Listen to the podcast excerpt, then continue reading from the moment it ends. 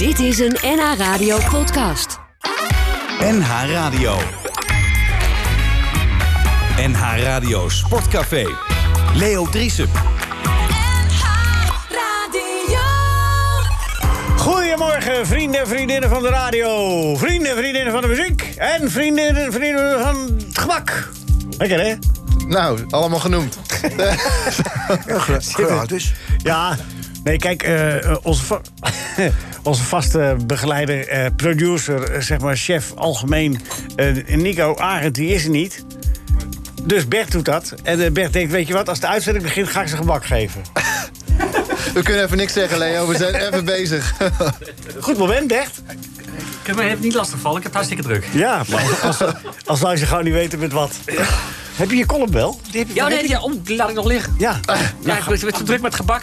ja, Normaal zit je met 25 man in de studio, is iedereen rustig. En nu zit je met z'n vier en een stress. Ja, en Bert, want schijnt, die column schijnt dit keer gelukt te zijn, hè? Je hebt toch wat in België, wat oei, ophef. Ja, hele... Je kan België niet meer in. Grote ellende België. Ja. Ja, want je hebt een beetje seksistisch columnje geschreven, Me hè? aangeraden om in, om in een, een safe house te gaan eh. Ja, hij heeft, bij. Hij heeft iets gezegd, jongen. Nou, nou, nou, dat lustte door. Nou, nou, nou, dat kan allemaal niet meer. En nu gaan we pas over een kwartier horen wat het is, toch? Want de spanning een beetje opbouwen. Ja, ja nee, maar ik kan die, als ik het ga vertellen, dan krijg ik ook... eh, het ging over vrouwen en sport en voetbal en eh, dat soort... Dat ze er heel goed in zijn waarschijnlijk. Ja, ja, Bert vond ze uitmuntend. Maar niet op het gebied van voetbal. Nou ja, anyway, eh, dat zal hij ook wel weer ontkennen, hè? want eh, zo kennen we Bert. Bert, wat stond er nou in die column in, in België waar ze zo boos over werden? Ja? Is wel het enige radioprogramma waar je iemand kan interviewen zonder dat hij achter de microfoon zit. dat is wel. Omdat het antwoord niet het- interessant is.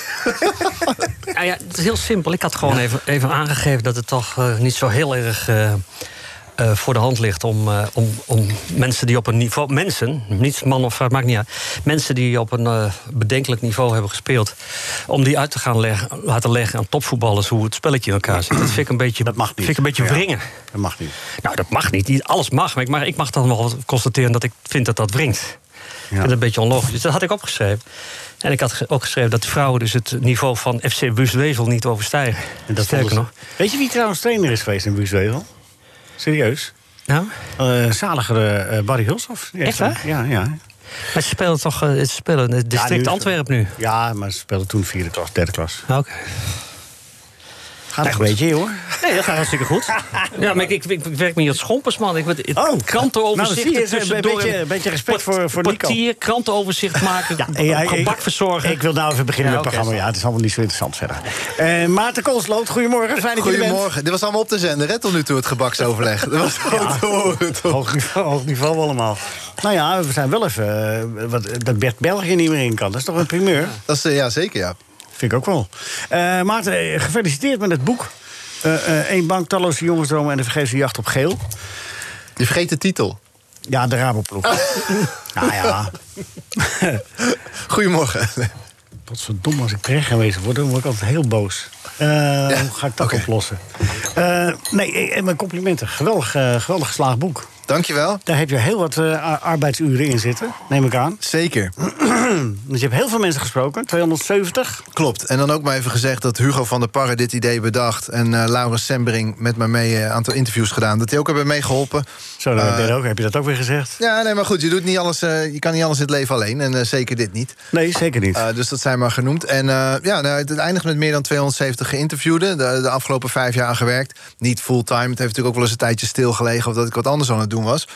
Maar het is wel een eh, ja, project geweest wat, wat wat langer... nou wat, veel langer heeft geduurd dan ik had gedacht. En eh, wat op een gegeven moment ook wel een beetje een, een, een molensteen was in zekere zin. Maar eh, het is nu wel iets geworden wat... eh, ik denk een mooi beeld geeft van de tijd. 17 jaar Rabobank. Zo is het. We gaan er dadelijk uitgebreid over praten. Perfect, leuk. Eh, cliffhanger is dat. hey, Rinus, genoten van de week? Ja, laatste... Weet jij... De, ja? Ja, sorry, ga, ga ronde? door. Nee? Ja? Genoten van de laatste wedstrijd in de pools. Ah, wat was dat, hè? Mooi, hè? Veel spanning. Ja. Dacht jij, Maar ik heb jij- het overleefd. Dacht jij op een gegeven moment van... Hey, die Hongaren die gaan nog flikken hand tegen Duitsland? Ja. Dacht je dat op een gegeven moment? Nou, ja, je hebt altijd toch wel... bl- blijft het idee weer bij je... dat die Duitsers zich nog wel een keer eh, kunnen redden. Ja. En dat hebben ze gedaan, ja. Ik ben blij toe dat die de Duitsers door eh, de volgende ronde gehaald hebben. Want nu heb je eh, een van de leukste wedstrijden. Ik dacht dat ze tegen Engeland, Duitsland-Engeland. Ja.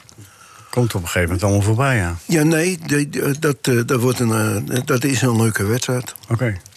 Nou, Oekraïne tegen dingen vind ik ook wel... eh, Oekraïne, tegen, tegen, tegen Zweden of zo, geloof ik. ja, dat lijkt me wel een, eh, een, een spektakel, ja. Lijkt me ook wel een mooi potje. Ja, leuk, leuk potje. Zou je zien dat dat de wedstrijd wordt? 5-4 na penalties, geweldig. Eh, fijn dat je er bent, Rinus, trouwens. Even de jarigen feliciteren. Foppe de Haan. Nou. Greg LeMond. Die is vandaag 60 geworden alweer. En hoe oud is, is Fop eigenlijk geworden? 78. Ach, Kees Jansma vandaag jarig. Kees Jansma. Gefeliciteerd. Hoe oud is Kees geworden? 74. Waarvan vijf voorwaardelijk. Eh even kijken, Arjan Stroetinga is vandaag jarig, 40 jaar geworden. Dat is een schaatser. Geir Moon, zeg je dat nog wat? Is het een schaatser ook of niet? Ja, Nee, atletiek. Oh, Geir Moon. nou, dat zegt me dus niet. Nee. Dat is voor mijn tijd, denk ik. Hubert Strolz. Gevreesd operazanger en skier. Eh, Arconada, die kennen we toch wel? Arconada. Rinus, Arconada. Keeper, hè? Weet jij dat? sorry, ik zit nog met mijn gebak. Ja, dat is eh, eh, schuld van Bert. Jij nou met je gebit of met je gebakken? Was Nee, gebak. dat is wel hij, moet zijn, hij moet zijn gebak opeten. Vraag eh, kwart voor elf eh, voor het eerst wat aan me dan. Ja, dat is goed. Kwart voor elf ben je aan de beurt. Eh, Arno Arts. Ook een begenadigd voetballer. Arno, van harte gefeliciteerd. Paolo Maldini. Nou, dat is toch wel genoeg, hè, voor al die jarigen. Oké. De, de junior of senior? Dat schelen. Eh, hij is 53. Junior. Oh, dat is junior. 53. ja, ja, junior. ja. Dat is dat jonkie. Young Mr. Grace. Ja, goede speler. een linker vleugelverdediger. Ja, ik vroeg toch helemaal niks. Ja. Nee, maar dat wil Nee, ik even eh, bijvoegen. helemaal. Eh, Maarten Koolsloot. Potverdorie, hoe lang heb je daar gewerkt aan het boek De Rabenploeg? Het idee dateert denk ik ehm, van eind 2015 of zo. Dus eh, ja, die vijf jaar daarna.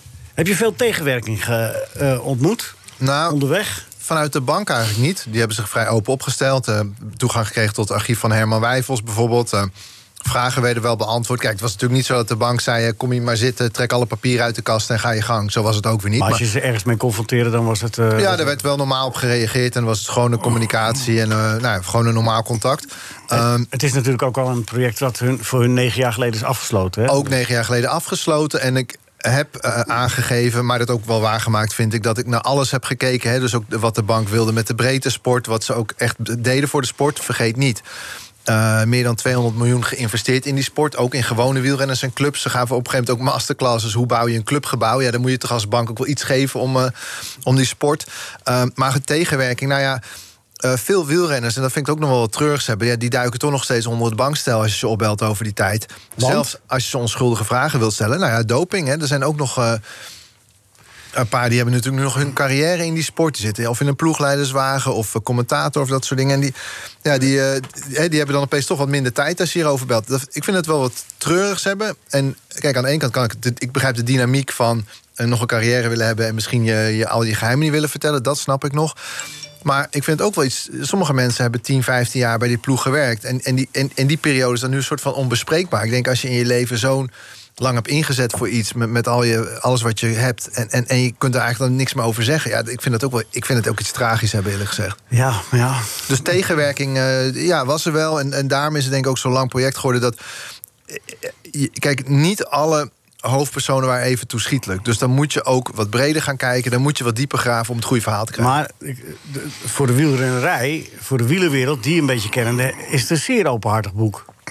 ja, want- en wat bedoel want- je dan precies? Dat de wielrenners Nou, openhartig zijn? Dat ik omdat openhartig normaal gesproken. Nee, omdat, je, hebt, je hebt heel veel mensen wel aan het praten gekregen. Ja, nou ja, En, kijk, dat is, en dat is iets wat, wat normaal gesproken niet echt lukt als het gaat over wielrennen, is onze ervaring, Bert. Ja.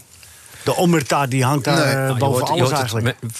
Vele jaren later. En, maar misschien is negen En jaar dan ook besmuikt. En Ja. achter de hand zo. Ja. Nou, nou weet je, wat, waar ik eigenlijk altijd... Op een gegeven moment merkte ik natuurlijk van... nou, ik, ik belde al die bekende wielrenners op... en die eh, veel zeiden, ja nee, toch, of sommigen hadden geen zin. Of eh, natuurlijk heel veel komen wel aan het woord. Erik Dekker, Michael Bogert, Rasmussen, Menschhoff... ze komen allemaal voorbij, gesproken, heel leuke gesprekken. Maar goed, een aantal willen niet, dus denk ik, ja, wat nu? Toen heb ik ook eens gekeken en er was een opleidingsploeg... eh daar tientallen renners bij gereden, ook onbekende renners. En ik, ik ben altijd dan ook wel in het menselijke verhaal geïnteresseerd. Van nou, de afvallers. De afvallers vallen niet alleen maar af omdat ze niet genoeg talent hebben, maar er spelen ook wel eens andere dingen. En daar ben ik gewoon eens op gaan bellen en vragen. En dan blijkt toch dat ook een stelletje die dopingstap niet wilde maken. Nou, Bram de Groot, een jongen hier uit Noord-Holland. eh, eh, ik zou ze bijna zeggen gezonde Noord-Hollandse knul met zeer veel sportief talent. Een van de grootste talenten van Rabo. Die liep gewoon tegen die muur aan. Die kwam op een gegeven moment bij de amateurs in Italië. En dan opeens dacht hij, wat gebeurt hier joh? Er gingen die Italianen knipogend eh, s ochtends het washok in met een buideltasje om. En die kwamen er veel sneller weer uit, zeg maar, weet je wel. Dus die zag daar van... Het is en- eerder al gebeurd met jongens als uh, Edwig van Hooijdonk en, Ja. en Frans Maassen. Die hebben dat ook... eh, bij de profs in, bij de in, in profs. 96. Hè, Edwig van Hooijdonk, de, de grote Belgische eendagscoureur... die gewoon als een kind uit het wiel wordt gereden in de grote klassiekers. En hij begrijpt waarom.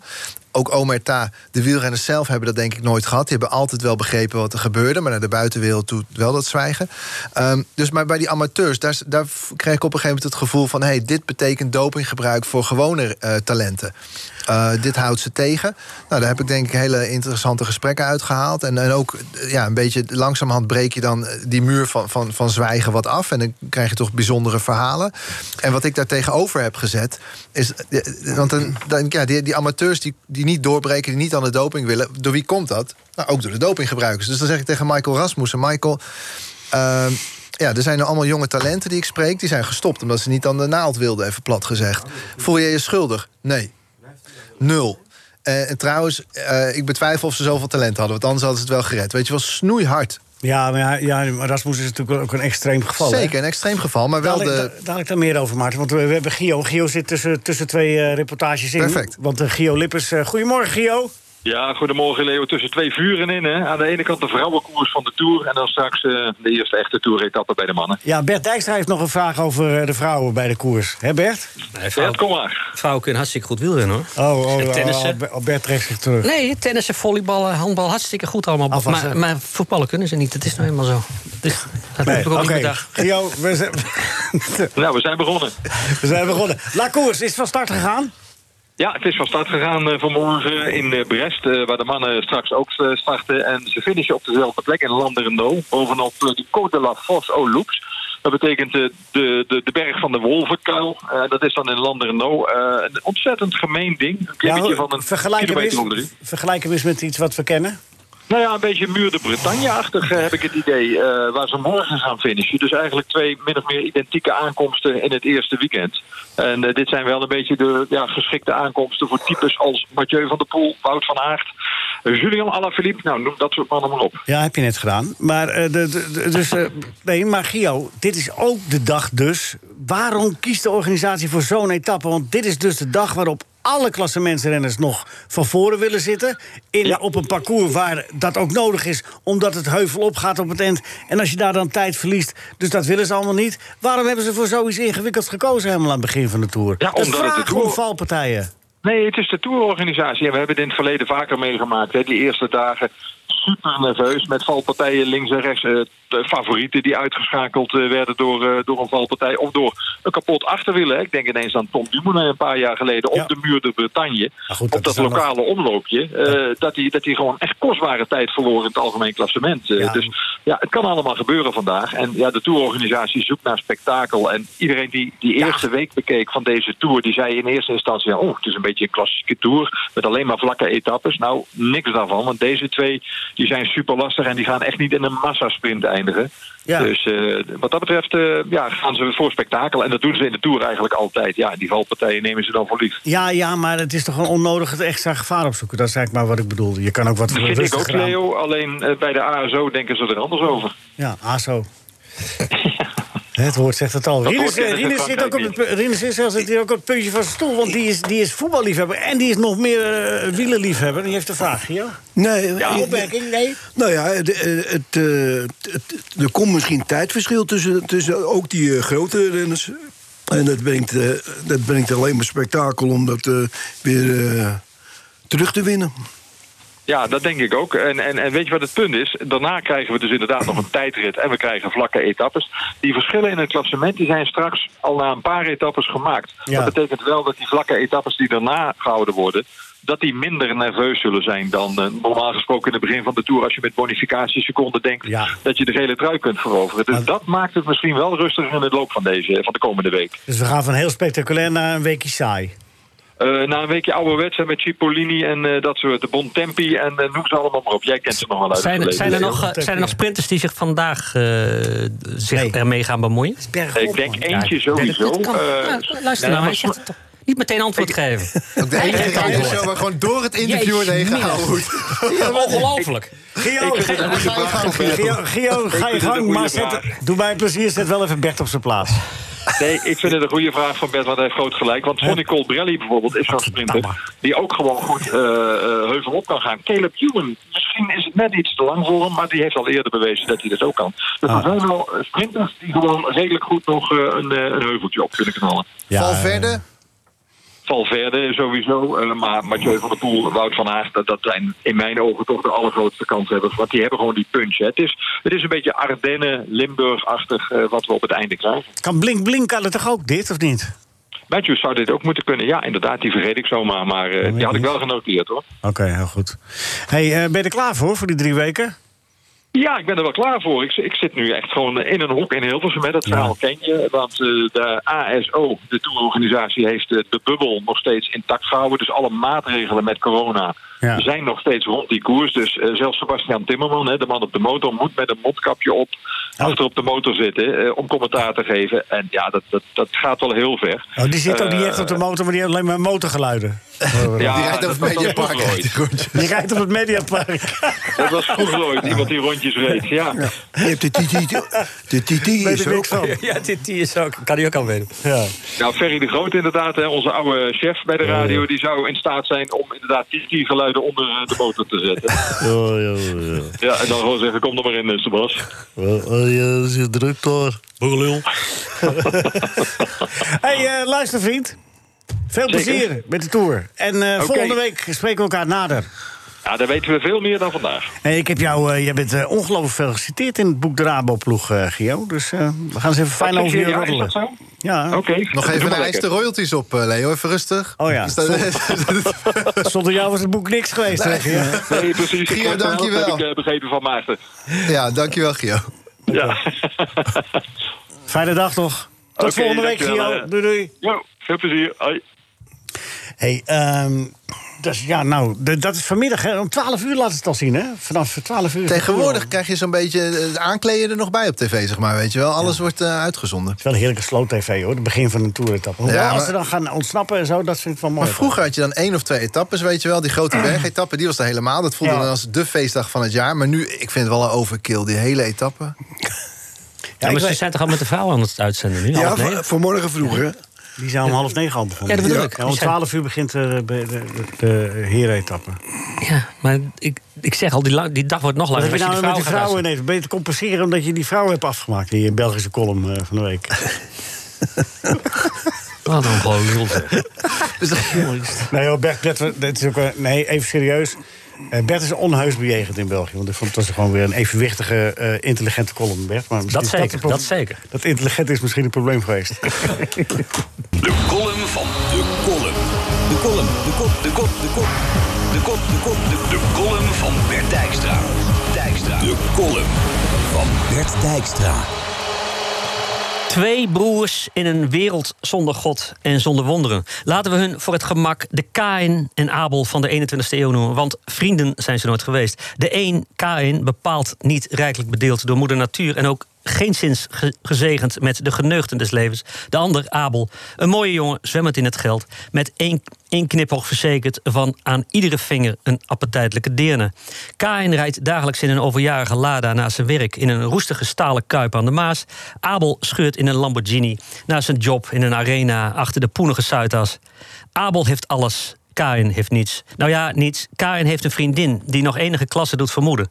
Ze is, er, ze is niet zo mooi als de vrouwen waarmee Abel zich omringt. Maar ze geeft het treurige bestaan van Kain toch iets wat op glans lijkt. Laat ik eerlijk zijn, zonder zijn vriendin blijft er niets over van de immer ijverig in treurigheid ploeterende Kain. En wat doet Abel? Hij overlaat het liefje van zijn broer met geschenken, imponeert haar met chique etentjes, voordat ze zich tussen de satijnen lagers van zijn sponden overgeeft aan zijn charme. Moraal van dit verhaal: ik word misselijk van de hotene hebzucht van Ajax. Met dat hooghartige geflirt richting Steven Berghuis. Ja, ik weet het, kwestie van vraag en aanbod. Feyenoord heeft geld nodig, Ajax heeft het. Berghuis wil naar Amsterdam, dus waarom zou je hem tegenhouden? Nou, 15 miljoen euro klaar hebben liggen voor supertalent Sulemana niet op een vleugelspitsje meer of minder hoeven kijken. En dan toch als een verwende Abel het pareltje van Feyenoord je harem in willen lokken voor een lullige 4 miljoen euro. Mag ik even een teiltje? Je zou kunnen zeggen, de verhouding ligt al zo scheef. Mijn Lambo is al zoveel sneller dan die oude Lada van Kain. Laat ik nou niet hetzelfde doen met mijn broer. Wat die patje P's in Manchester, Barcelona, Madrid en Parijs zo vaak met mij hebben gedaan. Mijn schatten wegkapen. Als gebaar. Uit respect voor de vijand die je niet kunt missen. Uit broederliefde voor je aasrivaal. Zonder wie er niks te winnen en dus niets te vieren valt. Als je denkt van, ik moet het nog eens nalezen wat Bert hier geschreven heeft. Dat moeten wij ook altijd. Volgende volgende we het eens vooraf. Eh, goed, van september 1995, toen begon het zo'n beetje. Maar van, officieel vanaf 1996 tot 2012 is de Rabo-ploeg actief in eh, de wielrennerij op allerlei eh, gebied. En hebben zij in totaal, Maarten Koolsloot, eh, schrijver van het boek De Rabo-ploeg... hoeveel geld erin gestopt? Ja, die schattingen lopen wat uiteen. Eh, tussen de 221 en 350 miljoen. Re- ligt er een beetje aan wat je allemaal meerekent. eh, aan de reclameuitgaven en wat dan ook. Maar in elk geval gigantische bedragen. Bedragen die eh, in de Nederlandse sportgeschiedenis er ook uniek zijn. Uniek zijn omdat ze naar een profploeg gingen... maar ook naar een amateurploeg, een juniorenploeg. Voor het eerst dat al die drie ploegen bij één sponsor onder dak waren. Waarom stapte Rabo erin? Nou, ze, eh, in 1995 ja, was ook een strijd tussen die banken. ING, ABN AMRO, Rabo. En Rabo had wel wat een suf-imago. De, ja, de boerenleenbank, om even simpel samen te vatten. Veel agrarische klanten. Ja, het was vroeger de Raiffeisen Boerenleenbank Precies. samen Rabo. Ja, dus het was een grote jongen eh, op de agrarische markt. Nou ja, ze hadden een nieuwe huisstijl. Ze wilden daarbij een nieuw sponsorproject, een nieuw imago.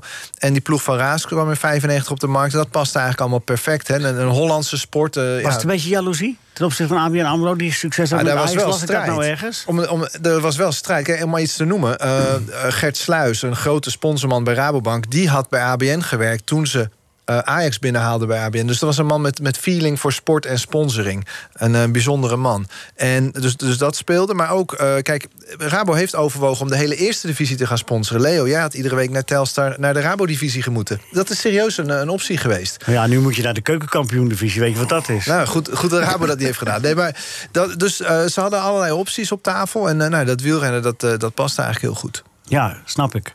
Eh, maar het was ook een beetje van, hè, van eh, de ABN AMRO. Zeker, tuurlijk. Er was concurrentie en, En dat was er zeker. was in de schaatsen. En, ja, ING in schaatsen, Egon, Egon in schaatsen, ING het Nederlands zelf, ABN, Ajax. Dus nee, zij wilden een groot project. En, en ik heb er ook wel interne documenten over boven water gehaald... dat het ook gezegd wordt. Onder andere Christ van Rovert, dat was een, belangrijk bestuurder binnen de bank...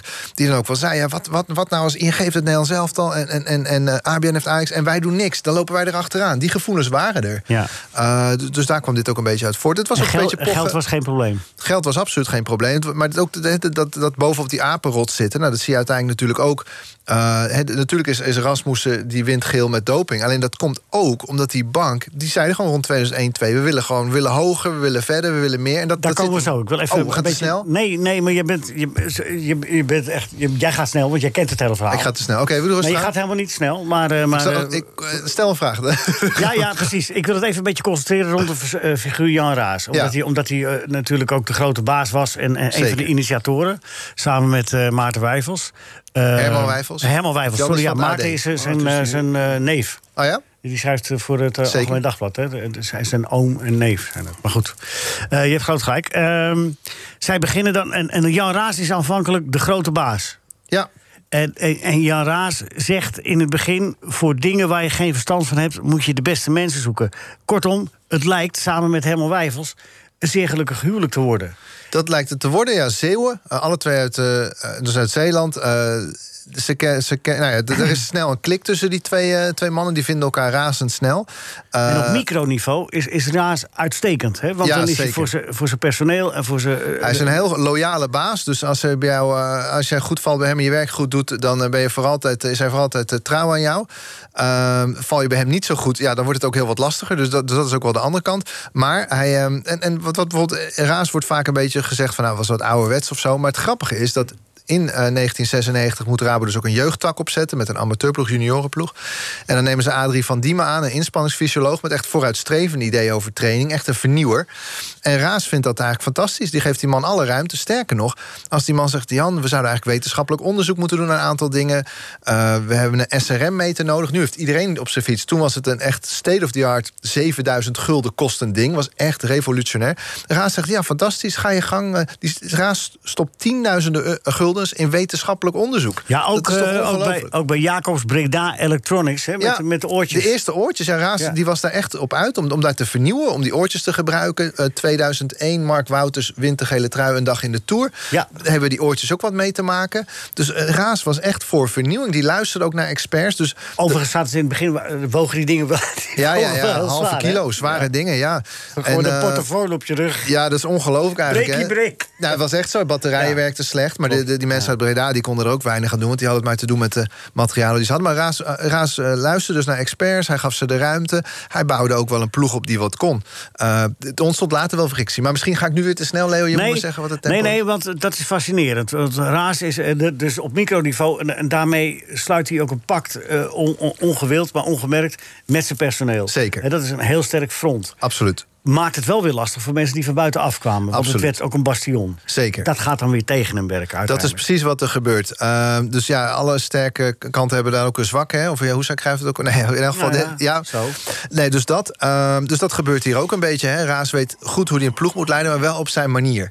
Uh, dus tegen de bank werd gewoon letterlijk gezegd: jullie gaan over de rente, wij gaan over de sport. Dat heb ik niet zo goed begrepen. Wel, wel gekscherend en lachend, want ik, weet, ik ken Raas uit de jaren 80 en 90... dat hij met de sponsor... maar hij wist wel donders goed hoe hij de sponsor moest behagen. Ja, alleen wat hier gebeurde. Want kijk, meestal in het wielrennen had je een sponsor die gaf een zak geld. Ja. Ja. Eind kwam verantwoording. Nou, dat, dat deden Raas en Piet. Quantum en Superconvex, dat Precies. stond, was allemaal wat down to the earth. Exact. En uh, Raas en zijn rechterhand Pieter Hubert die verantwoordden dat ook. Die, die, die hielden die relatie ook wel goed. Maar wel, hè, wij doen de sport, jullie zijn de sponsor. En Rabobank, een bedrijf met een hoop slimme mensen, die gingen eens nadenken. Die zeiden: Wacht, we hebben hier die ploeg, we steken er veel geld in. Hoe kan het nog beter? Dus die suggereerden: ga eens met Ajax uh, naar Co-Adriaanse praten, Raas. Ja. Heeft hij ook gedaan, vertelt hij ook over in dit boek. Ja, zegt hij, maar ja, die, ziet, die stuurt ze s'avonds naar huis... en ik zie ze drie weken lang. Dus Precies. Wat, wat is het verschil? Ja. Uh, Joop Alberda, die later de, de zwembond, de roeibond heeft ja. uh, hervormd. Uh, dus heb ik ook tegen Raas gezegd. Nou, de, de, bank die draagt Joop Alberda aan, de volleyballer... om wat adviezen te geven. Ja, en Raas en Hubert, die hebben daar... Die, wat moeten we met die man? Die kunnen er niks mee. Nee. Dus dat het was toch een steeds starre... meer afzetten in plaats van Precies. meewerken. Het en dat is toch een starre meer... manier van denken. Want andere sportbonden hebben wel geprofiteerd van dat soort inzichten. En ook ingezien dat andere sporten ook kennis hebben waar je wat aan kan. Is nu nog heel duidelijk: ik kan niks. Andere sporten is geen wielrennen, daar heb ik niks aan. Nee, snap ik. Maar ik kom dadelijk nog op uh, waarom jij, hoe Ja. jij Raas te Ja. hebt gekregen. hè. Maar ik wil eerst... uh, De cliffhanger. Nee, ja, die is zeker. Uh, want het integreert me mateloos. M- Maar, maar dat betekent ook dat die hele grote sponsor... eh, die ben je dus vanaf dag één tegen de haren in aan het Ja, strijken. dat is Eigenlijk. onbegrijpelijk. En dat gaat van, van eh, kleine dingetjes gaat dat naar steeds groter.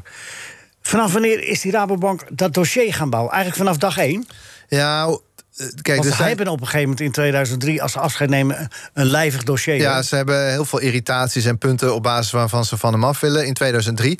Nou ja, goed, in, in dit boek haal ik eh, de documenten boven water al uit 1996, waarin Ja. als de bank een suggestie. net begonnen? Net, we zijn net begonnen. En dan doet de bank een suggestie. gewoon een heel simpele suggestie over eh, iets met jeugdwielrenners. Weet ik van, moeten ze een ander shirt? Of weet ik, gewoon iets heel simpels. En Raas, die stuurt dan een brief. En er staat dan in koeienletters onder, zoals afgesproken, alles via PCP. Dat was zijn stichting waarin die wielenploeg zat. Alles via PCP, niks via de bank. In koeienletters, om een heel simpele suggestie, vriendelijke suggestie... van je, van je, van je broodheer, zeg maar. Dus die, Maar het was steeds weer de gedaan. Zij hebben er geen verstand van, zij moeten gewoon geld geven en voor de rest niks. Exact. En dat, dat bouwt zich op tot aan. Nou ja, Raas raakt natuurlijk ook geïrriteerd. Hè, want, want hij ziet het op zijn manier. De bank zijn, en Raas is dan ook iemand die dat laat blijken. Dus die belt dan boos op. Nou, die bankiers die voelen zich daar wat door geïntimideerd. Komt nog iets bij, sorry dat ik je onderbreek. Ja, maar zitten een beetje daar. Je zit goed in de materie, blijkt. Dat is Nou fijn. ja, 1994, dat is een- 19 Ja, maart overval op zijn 1994, overval op zijn huis. Dat verandert een heleboel dat voor verandert de veel. mens raas. Dat verandert zeker. Ook wel de opbouw naar hoe uiteindelijk dat, dat interview van mij met hem tot stand komt. Uh, kijk, 1994 overval op zijn huis, nog voor de Rabotijd, maar Ja. dat werkt wel door. Die, hij wil graag bij huis zijn. Hij is echt een familieman. Hij is ook echt gek op zijn familie. En hij wil daarvoor zijn. Nou, hij zegt, eh, ik wil, ze- wilde ze beschermen. Um, maar Hij heeft echt liggen vechten met die, eh, ja, ja, ja, ja, zeker nog. En hij vertelt. uh, Pistool tegen zijn hoofd en toch is hij gaan vechten. ja, hij heeft een ja, het is natuurlijk een, er zit een spirit in die man. Een, een, een overlevingsdrang. En, en natuurlijk ja, een winnaar op en top. Eh, Natuurlijk als sportman volledig uniek. En, en, en dat soort kenmerken helpen me kennelijk op dat moment. Maar diep getraumatiseerd daardoor. En in latere jaren. Eh, ja, tegen- achterdochtig, veel achterdochtiger geworden. ja, nog achterdochtiger. Ja. ehm, en, en graag om huis. Dus ook minder bij die ploeg. En er ontstaan ook in zijn privéomgeving wel wat, wat zorgen en problemen in die laatste jaren. Waardoor hij nog meer thuis wil zijn. Eh, het gaat met hem ook niet helemaal lekker, zeggen veel mensen in dit boek. Hij zelf ontkent al ten stelligste. Het zij er maar bij gezegd. Ehm, maar ja, dat maakt een, een, Ja, ingewikkelde er werden situatie. verhalen werden steeds wilder. Hè? Van hij Ja. eh, drinkt veel en Ja. hij eh, schoffeert elke keer en dat soort dingen. Zeker. Nou, oké. Dat, dat, dat, dat, dat soort verhalen groeien natuurlijk altijd. Hè? Ja. Als, eh, nou ja, kijk, eh, aan de ene kant eh, stijgen die tot mythische proporties... Ja. omdat iemand lang daar zelf niks over zegt. Aan de andere kant heb ik zoveel mensen gesproken... die wel aangeven dat er een paar dingen waren die, die vreemd waren. Nou, waar ik ook nog wel het een en ander over zeg. Hij zelf, als het gaat om drankgebruik, ontkent dan ten stelligste. Hij zelf, als het gaat om eh, extreem gedrag, ontkent dat ook ten stelligste. ja, Ronde van Zweden. Maar dat is zeer lezenswaardig. Dat gaan we nou niet doen, maar het is echt zeer lezenswaardig. eh, eh, eh, wa- eh, wa- hoe raast dat? Nou, nu dan. Hoe ben je bij Oh, die raas? Eindelijk, ik zit hier drie kwartier om mijn tong Ja. te bijten. Mag hoe ik? Heb je, de- hoe heb je, nee, maar echt waar. De, de, de, heel journalistiek Nederland is bij hem eh, langs geweest. Mondeling of schriftelijk Ja. of wat dan ook. Hoe heb je dat voor elkaar gekregen? Nou ja, ja, dat is een eh, goede vraag. Ik had de moed eigenlijk zelf ook wel opgegeven, hoor. Daar, daar kan ik wel eerlijk over zijn. Kijk, ehm, dit project begon een jaar vijf geleden... en dan roept iedereen tegen mij... die raas, vergeet het maar, lukt je niet. Nee. Ik kan me nog iemand ook van de bank herinneren... die, hem gewoon, die me letterlijk uitlachte. En ik zei, wacht maar. Het was gewoon bluff, want ik dacht, ja, ik dacht natuurlijk toen ook niet dat het ging lukken. Maar ik denk, wat is nou een idioot zit meer uit te lachen, weet je wel. Dat is gewoon, ja, dat is toch niet leuk. Nee. En ehm, nou, ik heb eigenlijk vanaf vorig jaar een keer een, een boek over Emmen gestuurd. Wat hij later zijn gelezen te hebben. Dat vond ik wel grappig. En hij houdt erg van voetbal. Maar reageerde hij niet op. Toen in februari een brief dit jaar met een aantal bevindingen. Een stuk of 40, 50 bevindingen. Kreeg ik ook geen reactie. Dus toen dacht ik, ja, nu ben ik wel een beetje door mijn jokers heen. Hè? Ja, eh, ik hoef er niet aan te Maar gaan. je had hem een heleboel van die dingen die uiteindelijk in het boek staan... Heb je, had je hem eh, gegeven om te reageren. Ja, dus gewoon in puntsgewijs. Hè? Dus Ja. niet, nou ja, en toen waren we ergens in april. En toen zei ik tegen Hugo van der Parre, die mij als, als einddirecteur heeft begeleid. Ja, en nu raas, ja, we moeten mee. Hij zei toch nog iets sturen, toch weer doen. Ik zei, Hugo, dat hoeft. Dat, dat is echt zonde van de postzegel. En eh, nee, doen, toch toch, doen. Ja? Ja, ja, ja. Dus eh, ik heb het uitgeprint. Wat ik ongeveer had bedacht Nou, goed. over hem. Hè. Dus niet het hele boek, maar, maar dat deel. Want ik weet ook wel dat hij heeft bij eerdere manuscripten... daar ging hij een heel manuscript door van een, bijvoorbeeld een biografie... en dan ging hij daar met de pen dingen bij zetten. Ik denk, ja, als hij eh, wil, dan moet hij wel wat gaan zeggen. Dan moeten we niet alleen maar met een pennetje gaan hoer. Dus eh, nou, dat opgestuurd. En einde van de week. En dan kom ik zaterdag thuis, middag... en ik kijk even in mijn e-mail... En er staat Jan iets met Jan Raas in een e-mail. Dus ja, ik dacht, wat, ik weet niet. Een seconde denk je toch dat iemand is, eh, weet je wel... die heeft gehoord dat ik die brief verstuurd... die maakt even janraas.hotmail.com aan... en die, die, die, die naait me er even bij. dus het was eigenlijk simpel, zoals, zoals een heel eenvoudige e-mail van... eh, nou, eh, ik, ik zie dat er nog steeds interesse is in mijn persoontje... volgens mij moeten we maar eens praten. Dus, Ja, ik was verbaasd. Nou goed, eh, Jan, ja, prima. Nou, kom je naar mijn huis, kom ik zo. Nou, we gaan wel naar in Breda. Dat is een hotel waar hij vaak ook kwam. Ik denk, nou, dat is voor iedereen een beetje halverwege zo'n beetje. Dus eh, nou, een zaaltje gehuurd op een eh, dinsdagmiddag uit mijn hoofd. En eh, nou ja, dus ik zet alles netjes neer. De koffiezetapparaat stond er klaar voor. En ik loop naar beneden. En er staat er een man met, met een petje over zijn hoofd. En, en, en die kijkt zo omhoog en zegt... ik heb me rot gezocht, maar voor mij zocht ik jou. Ja, dan sta je toch even heel raar te kijken, kan ik je vertellen. Ja. En we hebben... En hoe ging dat gesprek? Nou ja, we hebben 2,5 uur een, een, eh, gewoon een heel aangenaam gesprek gehad. Ik kan er niet veel anders over zeggen. Dat was, hij was eh, natuurlijk dat is altijd direct. Eh, hij, wil- hij wilde ook wel weten wat ik deed en wie ik was. Maar we hebben alles kunnen bespreken wat, wat ik wilde. Ook, ook de manier waarop je weggaat, hij gaat weg op een gegeven moment, hè? Ja. Pet, pet op en Ja. ik heb alle, alles is gedaan. zegt hij, Alles, ik ben einde verhaal, zegt hij. En kijk, in het geval van Jan moet je dat ook maar letterlijk nemen. Een, een fascinerende man om mee te praten. Ik kan daar niks over dat gesprek weinig verkeerd zeggen. Nee, maar het is geweldig dat je dat voor elkaar gekregen hebt. Maar, maar jij, je hebt ook, eh, kijk, dan blijkt dan toch als je gewoon wat werkt. wat, eh, met, eh, met alle respect, Erik Dijkstra, die is op de Wonderfooi erheen gereden. Ja. Terwijl hij daar op het voetbalveld stond. Ja, dat is niet de manier natuurlijk. Hè? Kijk, dat, het is nu gelukt, hè, maar het is niet dat ik nou de gouden formule heb voor ingewikkelde Nou, hard interviews. werken. Ja, oké, maar dat Je is voorbereiden en iemand leest en die ziet van, oh, eh, Ja. hij heeft in ieder geval eh, eh, zijn eh, best gedaan om er iets van te maken. Ja, dat is nog geen garantie voor niks. Maar ik denk Nee. wel dat we op een punt Dat zijn. basis. We zijn op een punt gekomen. We kwamen denk ik op een punt waar. Kijk, ik, ik, ik ben ook wel iemand. Als ik dingen weet en uit genoeg bronnen weet, dan schrijf ik ze op. Dus ook wel eens ongemakkelijke dingen. Ja. Eh, dus die stonden ook op, op in, die staan er nog steeds in, in dit boek.